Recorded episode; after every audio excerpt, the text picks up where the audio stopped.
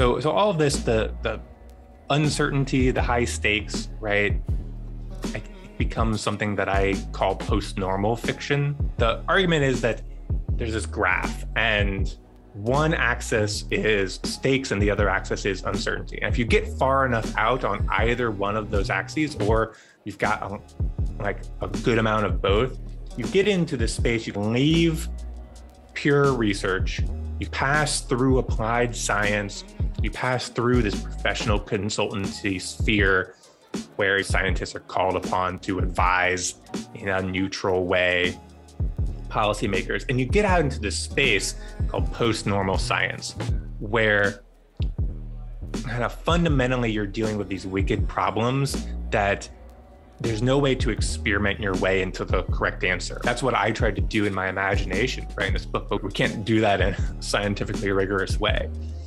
But the argument is that you're still doing science when you're out there in this um, zone of high uncertainty and high stakes. Uh, and you still have to think like a scientist, but you have to do it with a, a different set of strategies. That I that I think we should talk. We should think about science fiction not as fiction about the future, mm-hmm. but as a fiction that speculates using a, a, a, theory of social change that is driven by science, and technology development, right? Where you pick up we the stories are based around inventing a new thing or discovering a new scientific principle and then playing out the ramifications in society. We're in an imagination battle. Um, yeah. And that it, it's not the only um, axis of, of conflict, right? It's not the, the thing. They're very material, economic, political forces that have very little to do with just you know how people with people's imaginations uh, that have a big you know influence on, on where we go with this stuff. I'm Andrew Dana Hudson. I'm a speculative fiction writer and sustainability researcher, a few other things. And my uh, new book, Our Shared Storm, a novel of five climate futures, is uh, fresh off the presses from Fordham University Press.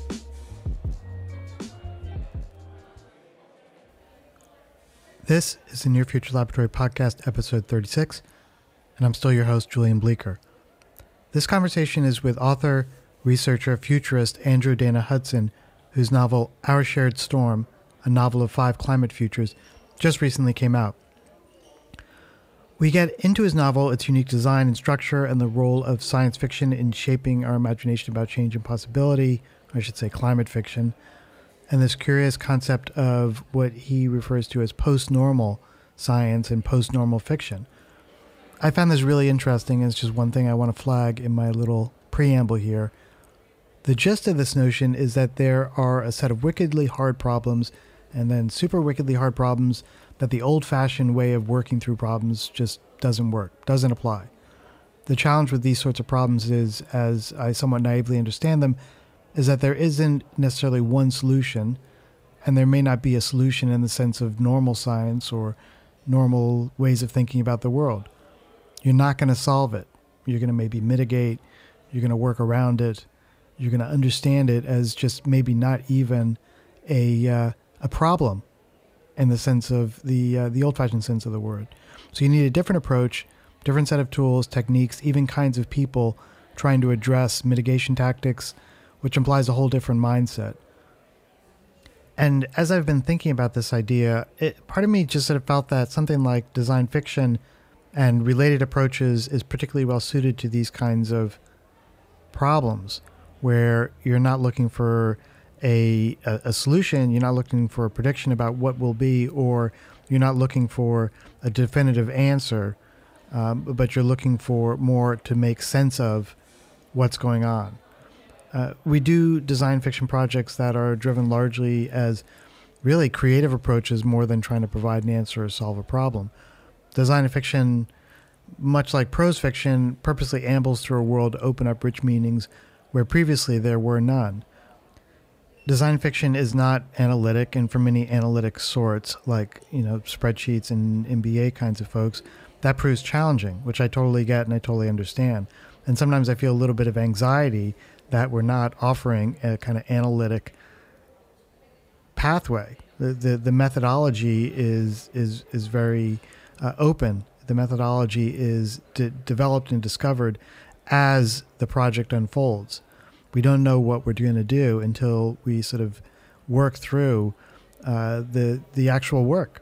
We start figuring things out, and things start starting to appeal to us that we can translate into these other materialized forms, which often uh, aren't ever just a uh, you know like a report or, or, or, a summary or a table of of, of possible uh, approaches to things and determined outcomes. These sort of more analytic sorts want to know what decisions to, make in order to meet this quarter's numbers or they want to know what the KPIs are for the project, and uh, it, it's just not the way design fiction works. So I get all that stuff, but it's not what we do nor how we do it. I'd say in this context, from what I'm feeling based on this conversation with Andrew, which is still very fresh, we are near future laboratory, uh, somewhat post normal. Like we did, we just we're just not going to go about doing futuring work in a uh, in in the traditional kind of way that was derived from you know the 60s and 70s scenario based planning approach. So that's what I got to say about that. Just a reflection, and I, I, think there are interesting ways in which it can be coupled with the the more traditional futuring approaches, which is something that I'll have more to say about in the future. Okay, um, 15 seconds of housekeeping. If you haven't rated or reviewed the podcast, please, please, please go to Apple Podcast and do so now. It really helps out. Also, uh, consider supporting the podcast on patreon.com slash near future laboratory. Every little bit is a reminder that this has some value and that you're keen to show as much with as little as $8 a month. Thank you for listening, and thank you even more for becoming a patron.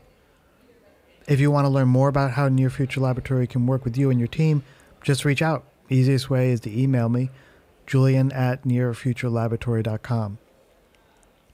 Okay, so now onto my conversation with Andrew Dana Hudson.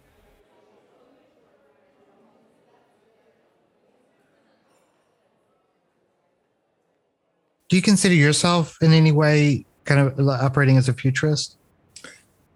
Yeah, I definitely have that some of that skill set in my repertoire. Sometimes I put it on my website. It's funny. I, I got a review uh, of my book in Strange Horizons, where um, the the reviewer, who was mostly pretty complimentary about the book, took issue with the fact that I had put futurist on my website, which mm-hmm. I had done like a month before he'd he'd visited. And so for me, it was like, wow, this guy really thinks I make a lot more money and work for a lot more evil corporations than I do. What do and you, um, what do you think was going on there? Just just to point at, or I don't know if he was picking at it in a kind of pejorative way. Like, you think it was a little bit of like, who does this guy think he is? Because yeah, he has like a kind of comes preloaded with a lot of baggage, presumption. I I guess it does, right? I guess I guess there are some folks who feel like that term um, implies a particular relationship with mostly with capital, right? Like with uh, corporations that are often hiring professional futurists, right? And and I don't know if that critique is necessarily bad when you serve uh, capital, even in this this kind of, I guess, uh, I don't know, court astrologer kind of way. You you know you're still um, your your judgments are a little warped by I don't know who who's paying your bills, right? I mean, everyone's judgments are warped by who's paying their bills, um, and or who's not paying their bills, right? Um, so, but for me, it was funny because this is a, you know, this is sort of a, a, a just one of several ways that I have tried to, um, I guess, frame and and pitch uh, what I do and offer as an intellectual to uh, both to my myself and uh, to you know different groups and clients and, and people that might be interested in uh, paying me to write some fiction or to do some other kinds of thinking, right? Because I mean, I, I love writing fiction, but it's not sort of the only. It's not the only way that I I try to approach futures thinking, um,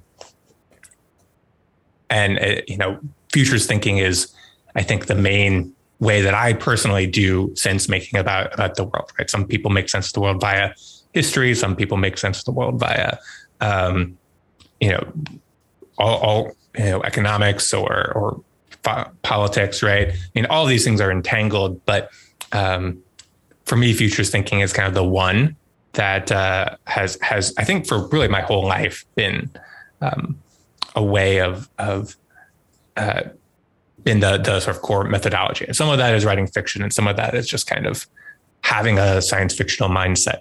Mm-hmm. Mm-hmm. We're in an imagination battle. um, yeah, and that it's not the only um, axis of of conflict, right? It's not the the thing that's you know there's a very there are very material, economic, political forces that have very little to do with just you know how people with people's imaginations uh, that have a big you know influence on on where we go with this stuff. But we are also locked in in a, a struggle to see clearly what is happening and and imagine that uh, something uh, other than the 20th century style modernity is both possible and and uh, and acceptable and even preferable. Yeah, it's a that's a that's a big theme um, for a lot of people, and and definitely for me is is just the uh, the importance of the imagination and also just the kind of systemic inability to imagine broadly and and um, sort of operationally like imagine possibility imagine change but then also uh, obtaining that you know the conclusion of that change in some way. So more so not not just fantasizing i guess. I don't know if that's the right way to describe it but imagination as a as a as a as a mechanic of action. Yeah.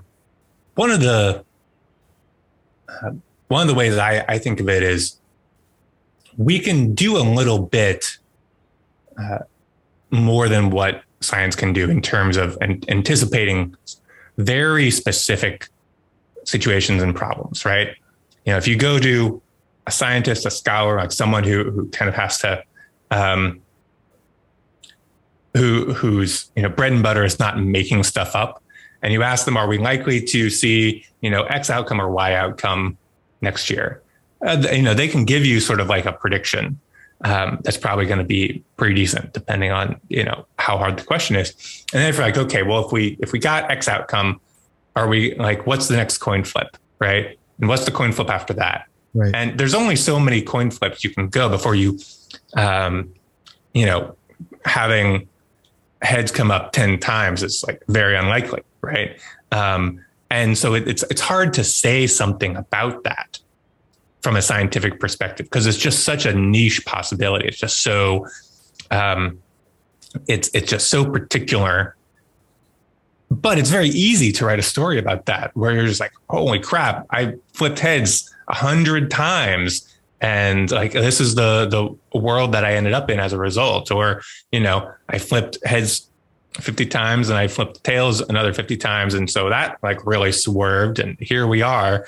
And here's the very particular problems that this arrangement that we've we've landed on this particular set of coin flips um, has produced in in our society.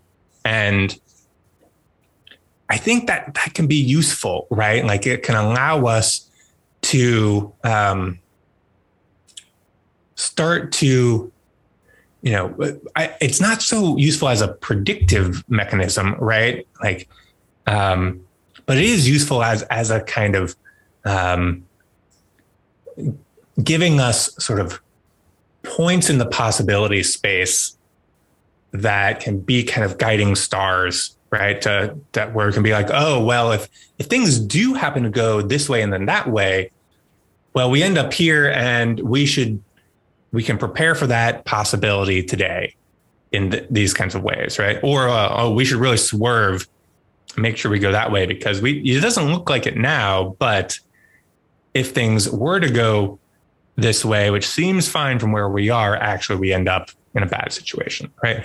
So sorry, that was very abstract, but hopefully you can you can kind of see this playing out a little bit. Um, and I think there are some, you know, this is a little bit what some like professional futurists do, right? Where that like they'll help companies and firms and, and other kinds of of institutions uh, ask like what might their the challenges be in in you know particular uh, scenario. This is why they like scenarios, right? Because it gets particular as opposed to putting the burden on you to predict the future, which is impossible, right? Um, and you know, it, when, whenever whenever we, I, I, you know, all good science fiction is really just about the present, right? Um, from a literary standpoint, and uh, I think all useful futurism uh, doesn't really try to tell you like here's what's going to happen. Yeah. It tries to to uh, help you make sense of the possibility space. And is that what is that? Are you are you describing futurist as doing that as making sense of things as a, or or predicting things? I, th- I think I mean I'm sure there are futurists out here who's like I can I can predict for you you know what turn the market is going to take but for the most part I think uh, that kind of work as at least the parts that I find interesting are about the sense making, right? It's it's using these things as as seeing instruments, and stories are one kind of seeing instruments, just like a a futurist quadrant, right? Uh, one of those graphs is, or um, a kind of, you know, there's there's trend casting, and then there's back casting, right? There's all these different ways you can go. You can you can imagine a weird possibility and then figure out how how we might get there. Um, And I think all of these are are kind of useful tools to to engage in because uh, and to, to pick up and, and play with because we're you know the stakes of of uh, our imagination just like everything else are are higher right? The stakes of all of our kinds of choices are higher. So it's an imagination battle and and we need to be able to see the terrain really well. Yeah. How do you want your work in particular to operate? There's one passage here climate fiction is part of a larger discourse around the power of stories and fiction to shape the human imagination and the power of imagination to shape politics and public policy. So that that the first part, the shape human the human imagination, that kind of it feels like it fits within just a general kind of uh, a, a, hygienic understanding of the value of literature, of the value of the arts. It's it's meant to be expansive of the imagination, help you think about other things, see the world slightly differently, um, luxuriate in the exquisite potential of human creativity, and so forth and so on. And then you jump, you know, it's then almost then then we're on the other side of the of the of the brain, I guess, to the more analytic, like shape politics and public policy. Is are you, is is what what is your hope for I guess your work, but then also this the idea of speculative fiction, which is essentially what you're talking about uh, in the afterward. Well, I think it's a tool, right? Um, and hopefully it, it's uh, hopefully it's one that that's useful, right, to to the people and and institutions that are are making decisions, right? I mean, you know, like Stan Robinson didn't write Ministry for the Future because he just thought like, you know, that combination of words sounded nice, right? Like he's he is like making a direct pitch to bankers and world leaders and uh, you know everyone who is has some measure of of power. Um, and you know, my my book is not quite the same. There's a little bit like at the end, I've got this utopian scenario that's full of kind of little pitches and and tries to, um, I guess, give you a sense of the the smell and taste and and pace of uh, a kind of post capitalist Green New Deal built future. Um, I, I guess one thing I wanted the book to do was to illuminate some of the culture of the COP to people who don't get to go, right? I thought you did a wonderful job of that. It's like you know, there are points where I was like, okay, I, I can feel what it would be like there. Yeah, it's it's a very you know unique space that is very exclusive. You know, I mean, tens of thousands of people go every year, but but given that this is they're making decisions that are going to affect every single person on the planet and possibly determine whether or not human beings can continue to exist as a civilization um, in a meaningful way.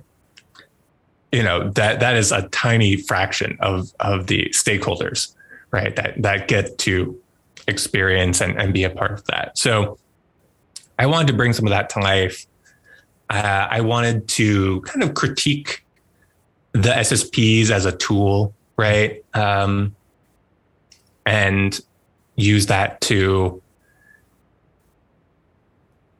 you know the you use that to hopefully um, I guess dust off some of the the blandness of uh, that can sometimes settle on some of these academic, uh, you know, I, I guess uh, frameworks, right, that we use to, to structure our thinking. Um, you know, I think I think speculative fiction in general. There's you know, I'm not going to tell anyone that they they need to be writing stuff to save the world, right? I don't think stories can save the world on the, on their own.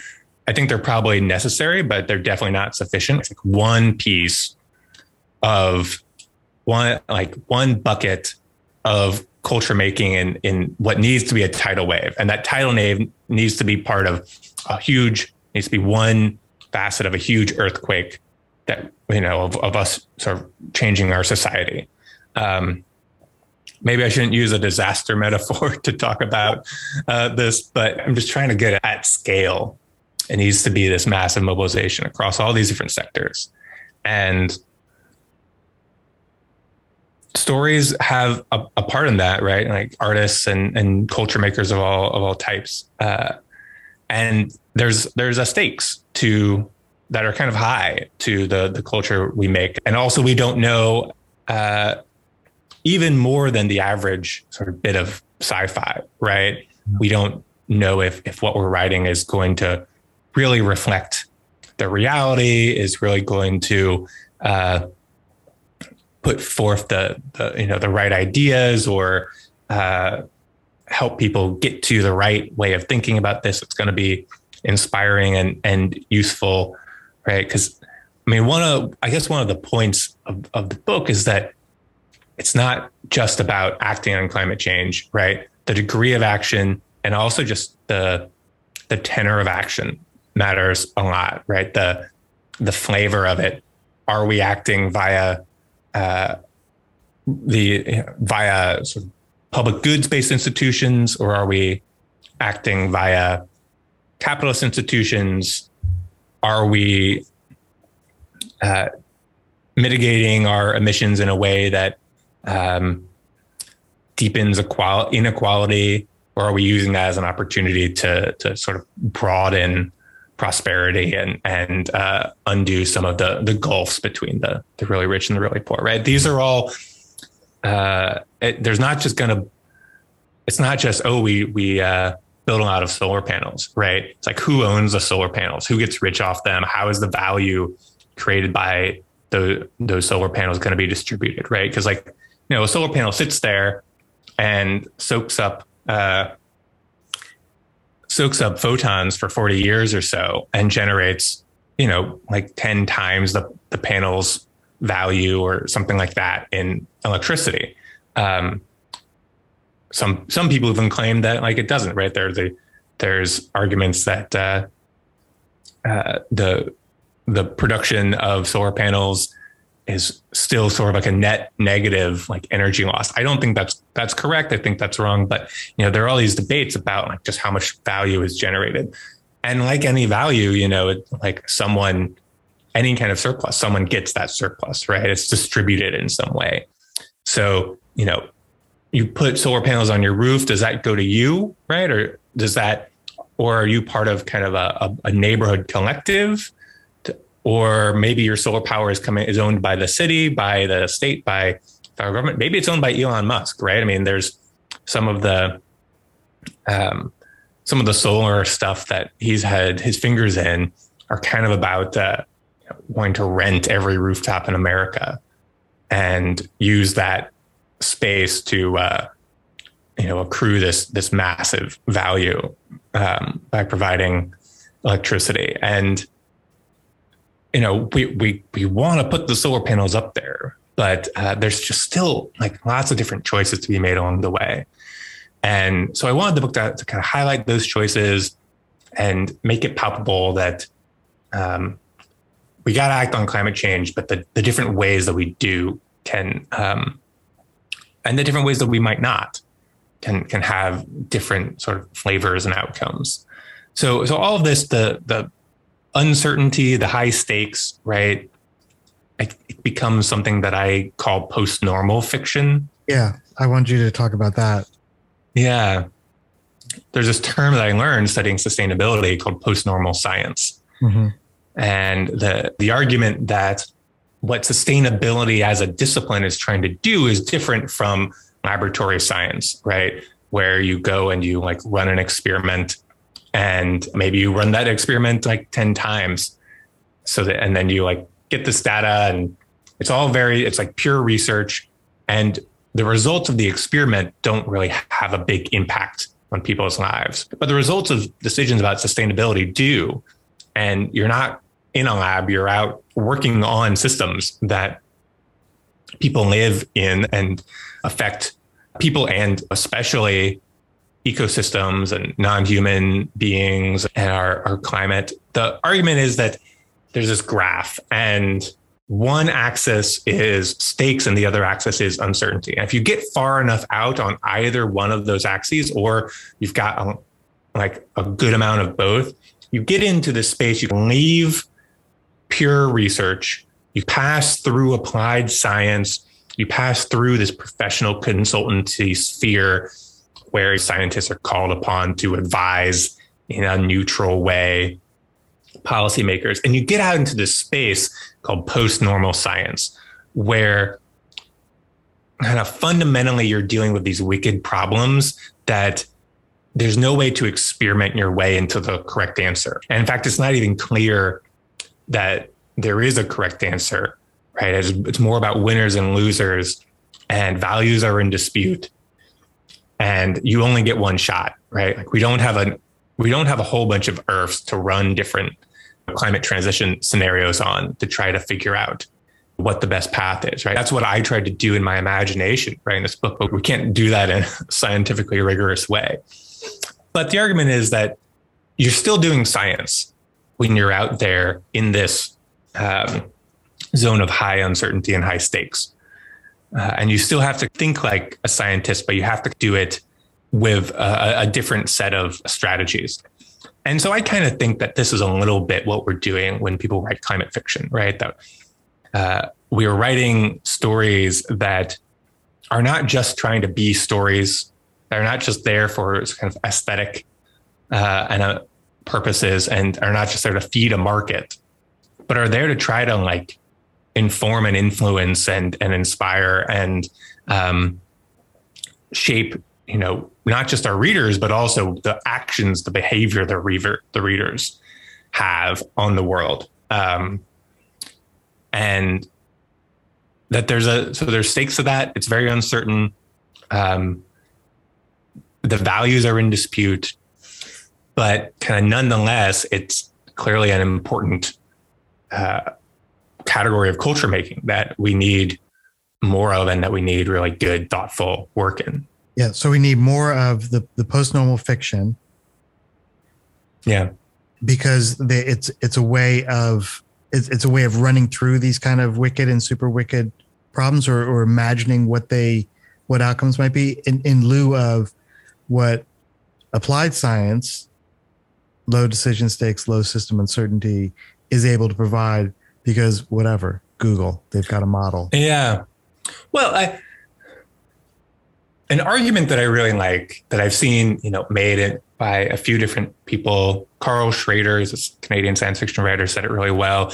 He tweeted one time that uh, something along the lines of like people would rather live in a dystopia they understand than a utopia they don't understand, right? They would they would rather choose that that path, and I think that that that is really true, right? We need to, um, I, even though I I think everyone understands that our current situation is untenable. Not everyone, clearly, but so is that so? Is is that a rhyme with like? uh depending on who you listen to, um, Fredric Jameson's "It's easier to imagine the end of um, the world than it. It's easier to imagine the end of the world than it is to imagine the end of capitalism." Is it like kind of a rhyme?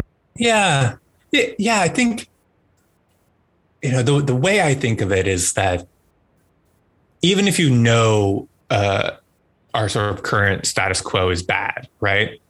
The majority of people on the planet most of whom are not in a good situation with this uh, status quo, right, are not the ones who are um, uh, whose you know prospects are are, are going to be improving, particularly right. in the coming years if, if climate change has its way and if capitalism has its way.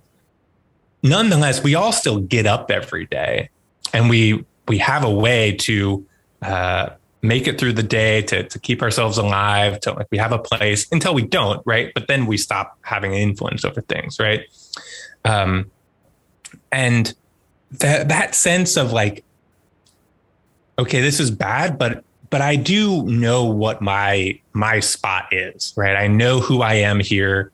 I know how i live if you're telling me you're going to improve things, you're going to come and you're going to shake up the whole system. How do I know that on the other side of that shakeup, there's still going to be a place for me, a place where I feel, uh, you know, that I'm kind of satisfied with my life, that I can get up and face every day, that that uh, you know I can find meaning in my experiences. Mm-hmm. Um, and so I think we have to a little bit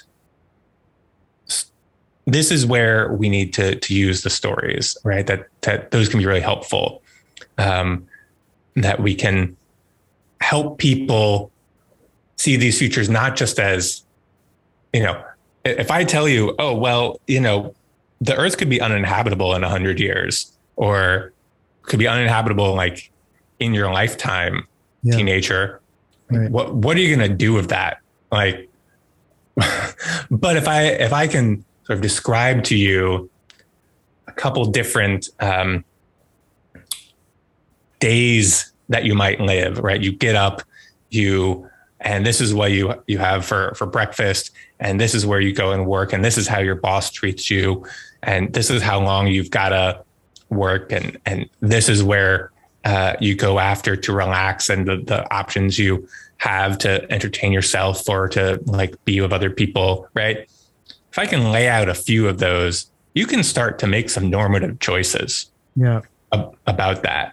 And I think we got to kind of do it from both angles, right? We, we've got to both kind of color in um, so that people realize, like, oh man, like this, uh, this story about what it's, you know, what it's like to live in a town that gets hit by a superstorm or what it's like when the water runs out. Like, you know, these people don't seem that different from me. Like I can actually see uh, this happening in my own uh, experience. Yeah. And oh, that's not good. And also, we need to give people a sense of, okay, you know, uh, I was a little unsure about like, you know, the this about how we could possibly make decisions uh, about our workplace and our economy without without bosses and and uh, without you know private capitalists kind of controlling everything. But now that you've laid it out, I, I start to see that uh, it wouldn't be so bad to go to a few meetings and try to hash these out with with people, right? And then my experience might be relevant, and that this could be something that would would feel satisfying. Yeah.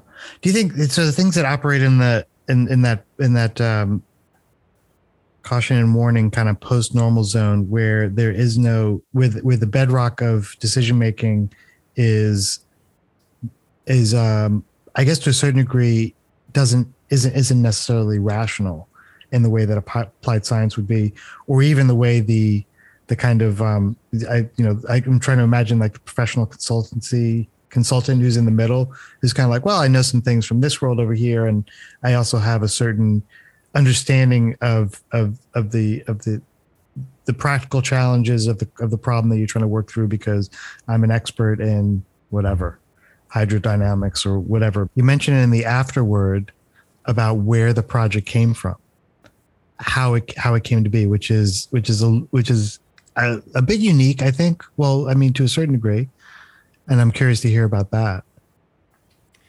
Our Shared Storm started off as my master's thesis project, and kind of the you know I, I went into this sustainability program wanting to do wanting fiction to be a core part of uh, you know what I was doing, but you still have to do something that kind of feels like scholarly research. I looked around at a bunch of different ways of, of framing research, and uh, one of them was something called practice research, where uh, you sort of are acting both as a creative and as a scholar at the same time, and you are uh, producing new knowledge by analyzing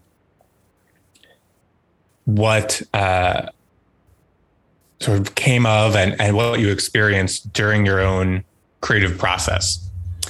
And so I thought, well, that's interesting. I wonder if I can write some climate fiction, which is kind of what I wanted to do, anyways. And so that was kind of what I laid out this like purely subjective formulation of research. And in the process of that, I started talking to um, one of my like class instructors at the t- at the time, Sonja Klinsky, who's this brilliant climate politics, climate justice scholar.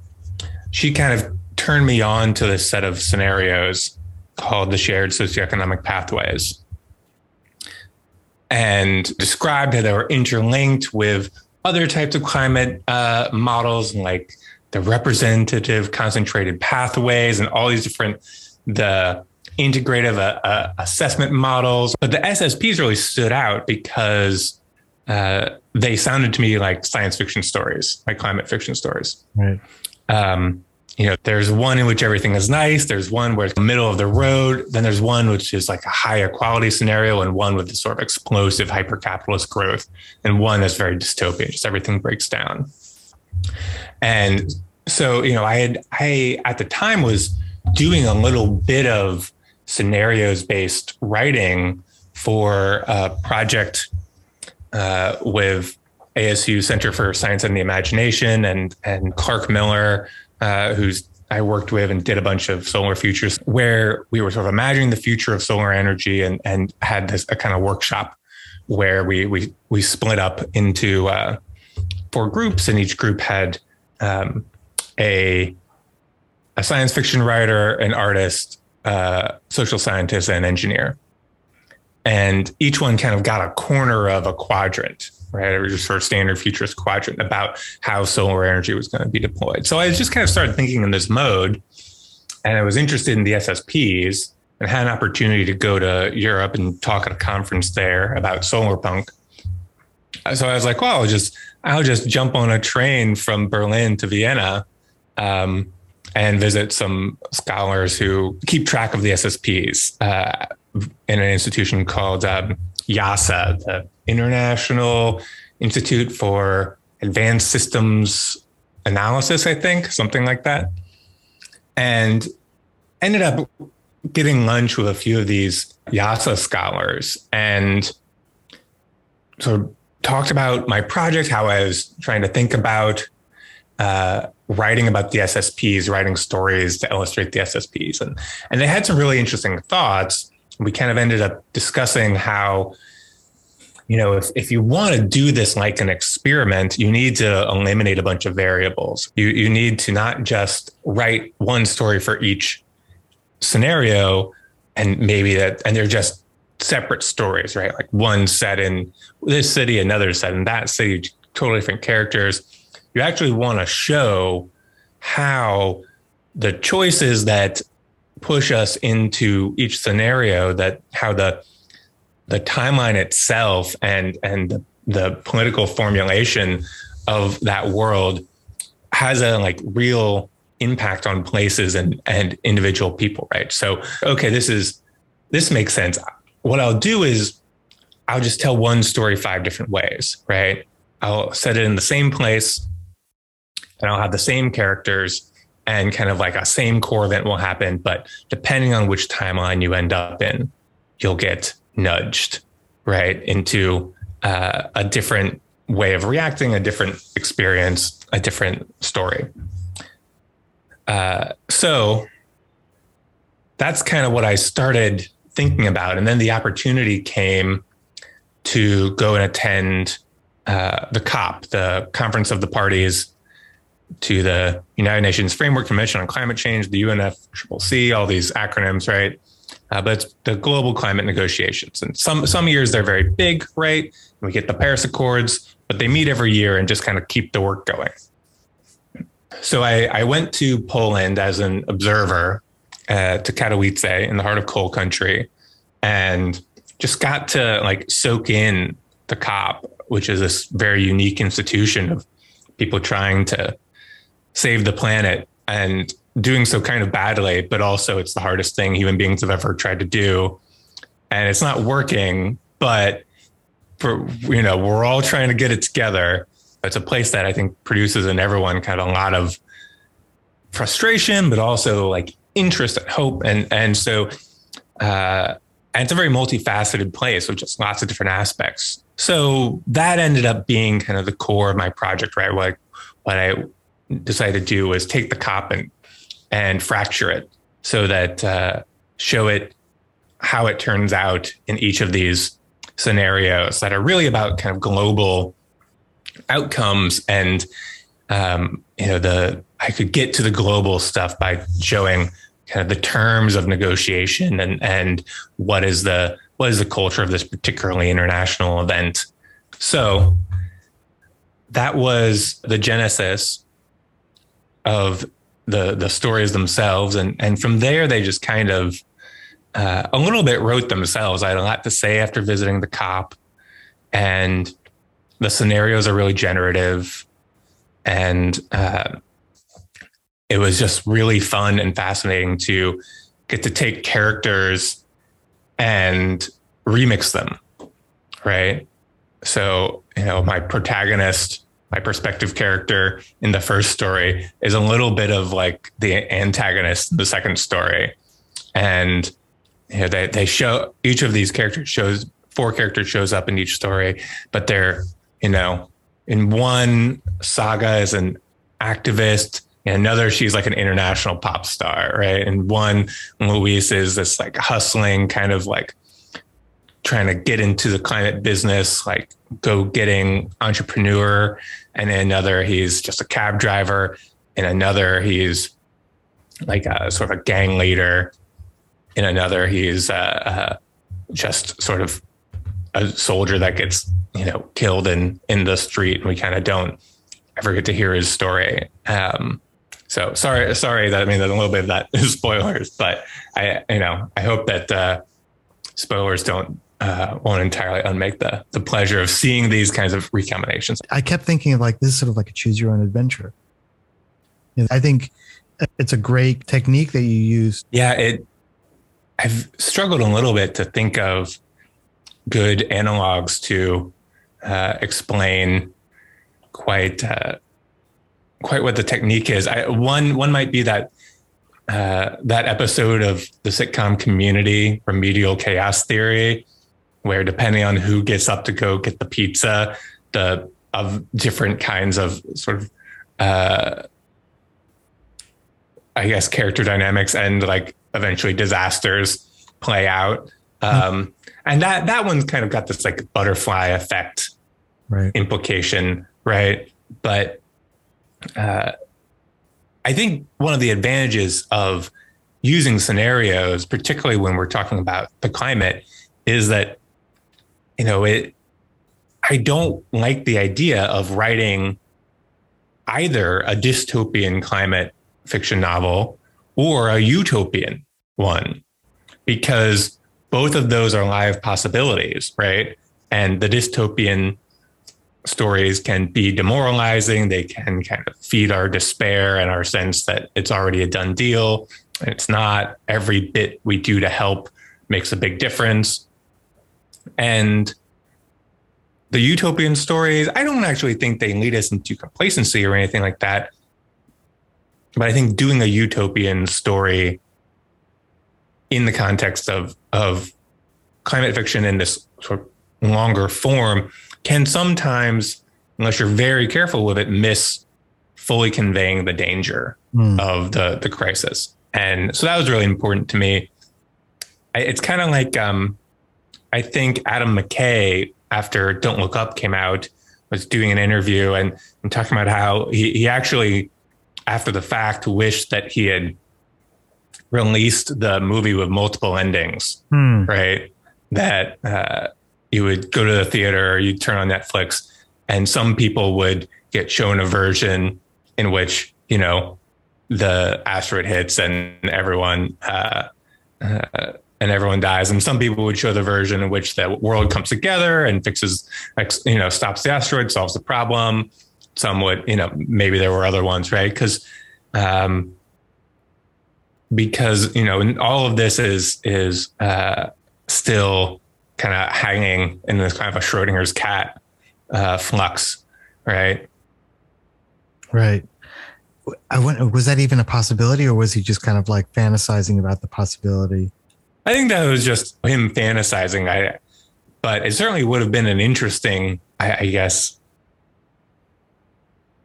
in intervention into the the you know, usual way we receive and encounter yeah. movies. Like what? You know, I think. Uh, why did I get that ending? Like, what is that? You know, like it would have been. It would have been definitely pretty provocative. Re- really, like adds a new dimension to like the water cooler discussion about you know what is, what the new Netflix it. show it is. Right? Like what? what? What movie did you see? Yeah, yeah. That's funny. Um,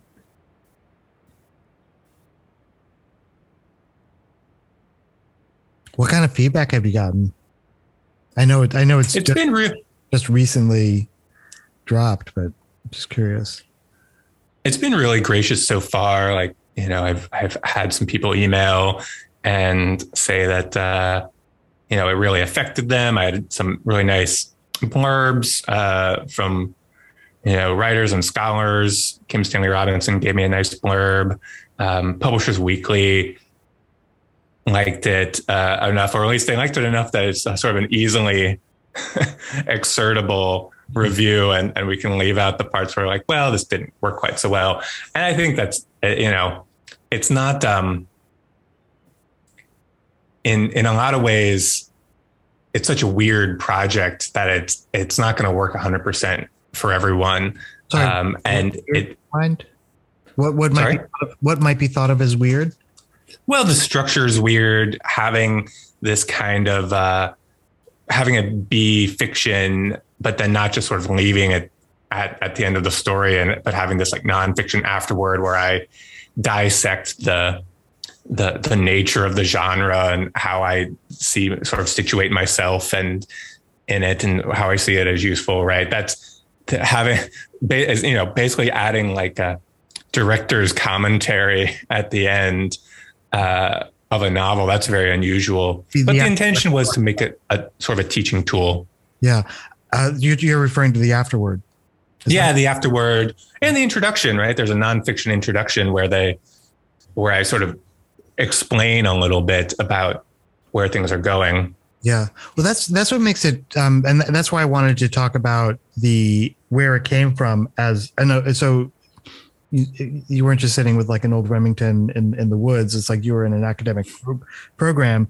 Yeah. And as I understand from how you just described it, practice based. So like you're you're expected to almost like if you're you're you know a studio studying studio art like you got to you can't just write about the stuff you got to make something you can't just think about it you got to practice what you're trying to develop. Is that right?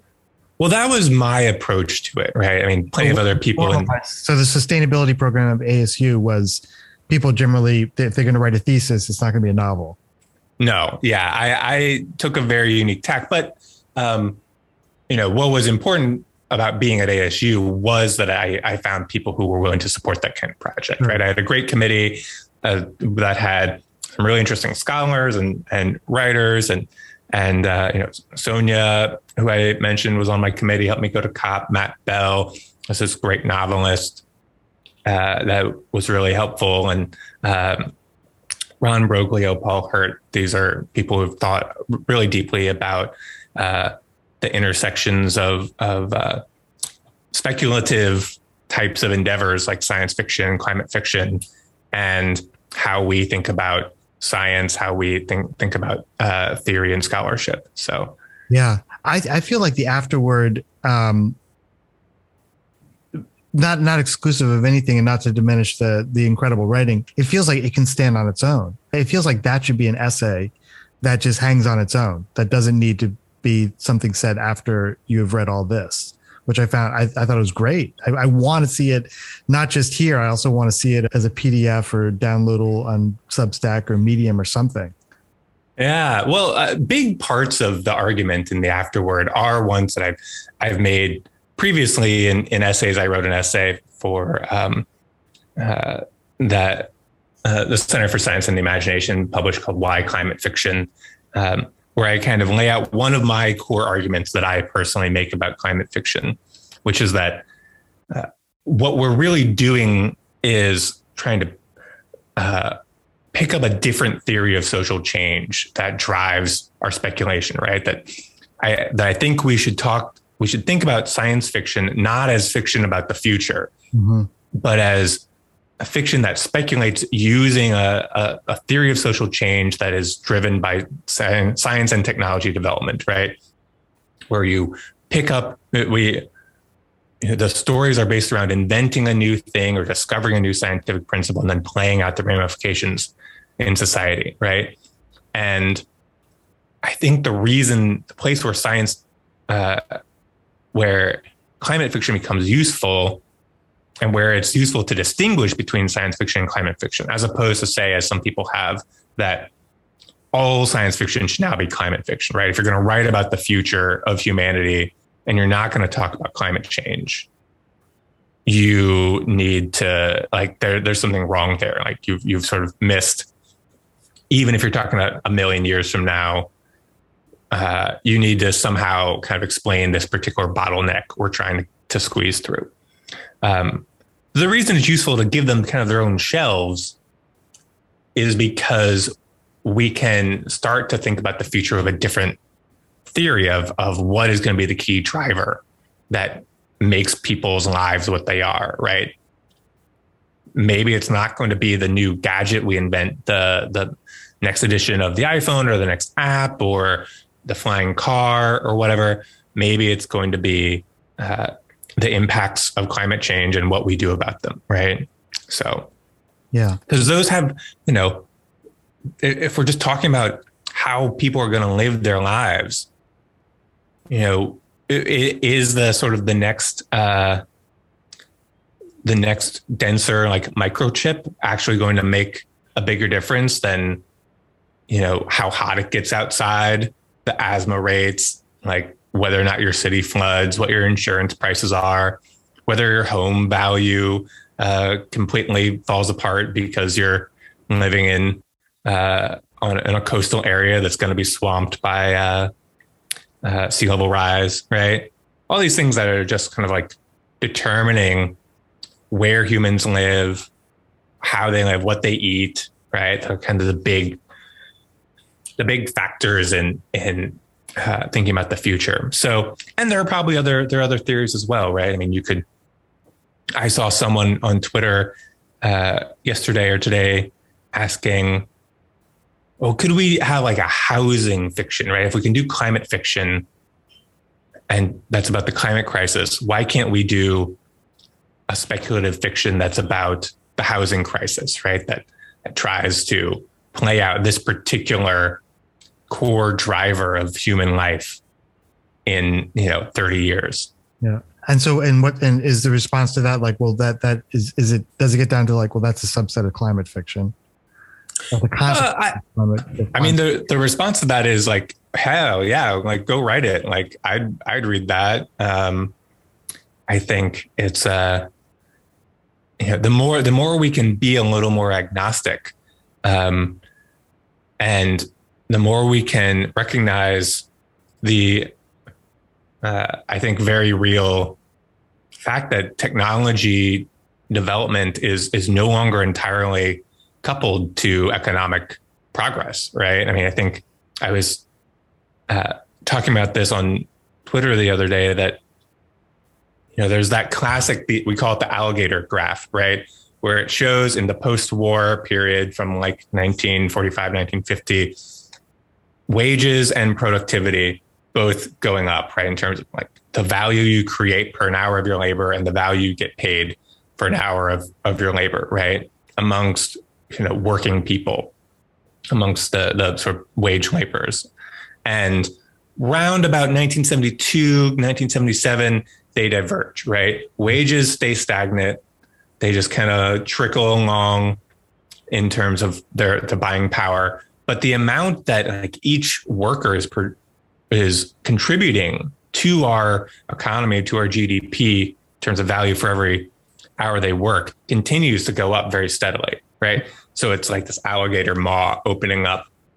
And for me, that's like a fundamental shift in, uh, you know, our, our, our reality and how we have to think about um, the future, right? And and I think we we do. I think it's there in a lot of dystopian fiction. It's, but I think you know that situation where technology can keep improving and people's lives don't necessarily get better as a, result, right? Um, people aren't getting richer as a result. That like that would actually be a very shocking thing for a lot of golden age sci-fi writers to hear. Um, and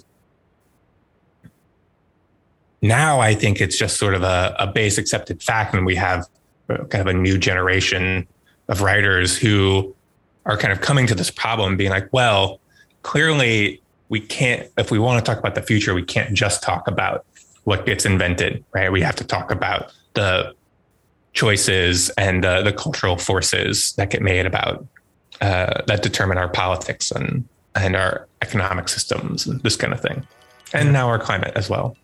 Cool. Oh, this was really fun. Thanks, Julian. Yeah, I'm glad you enjoyed it. I enjoyed it as well. Good, always good talking to you. Uh, yeah. We'll get back to the other stuff soon. Cool. Yeah, sounds good. Cool. Take care, my Peace. Bye. Maybe it's not going to be the new gadget we invent, the, the next edition of the iPhone or the next app or the flying car or whatever. Maybe it's going to be uh, the impacts of climate change and what we do about them. We can start to think about the future of a different theory of, of what is going to be the key driver that makes people's lives what they are. We're in an imagination battle. One axis is stakes and the other axis is uncertainty one axis is stakes and the other axis is uncertainty. If you get far enough out on either one of those axes, or you've got a, like good amount of both, you get into post normal science. We should think about science fiction not as fiction about the future, but as a fiction that speculates using a, a, a theory of social change a fiction that speculates using a, a, theory of social change corporations are often hiring professional futurists in court astrologer kind of way. I'm Andrew Dana Hudson. I'm a speculative fiction writer and a sustainability researcher. My uh, new book, Our Shared Storm, a novel of five climate futures, is uh, fresh off the presses from Fordham University Press.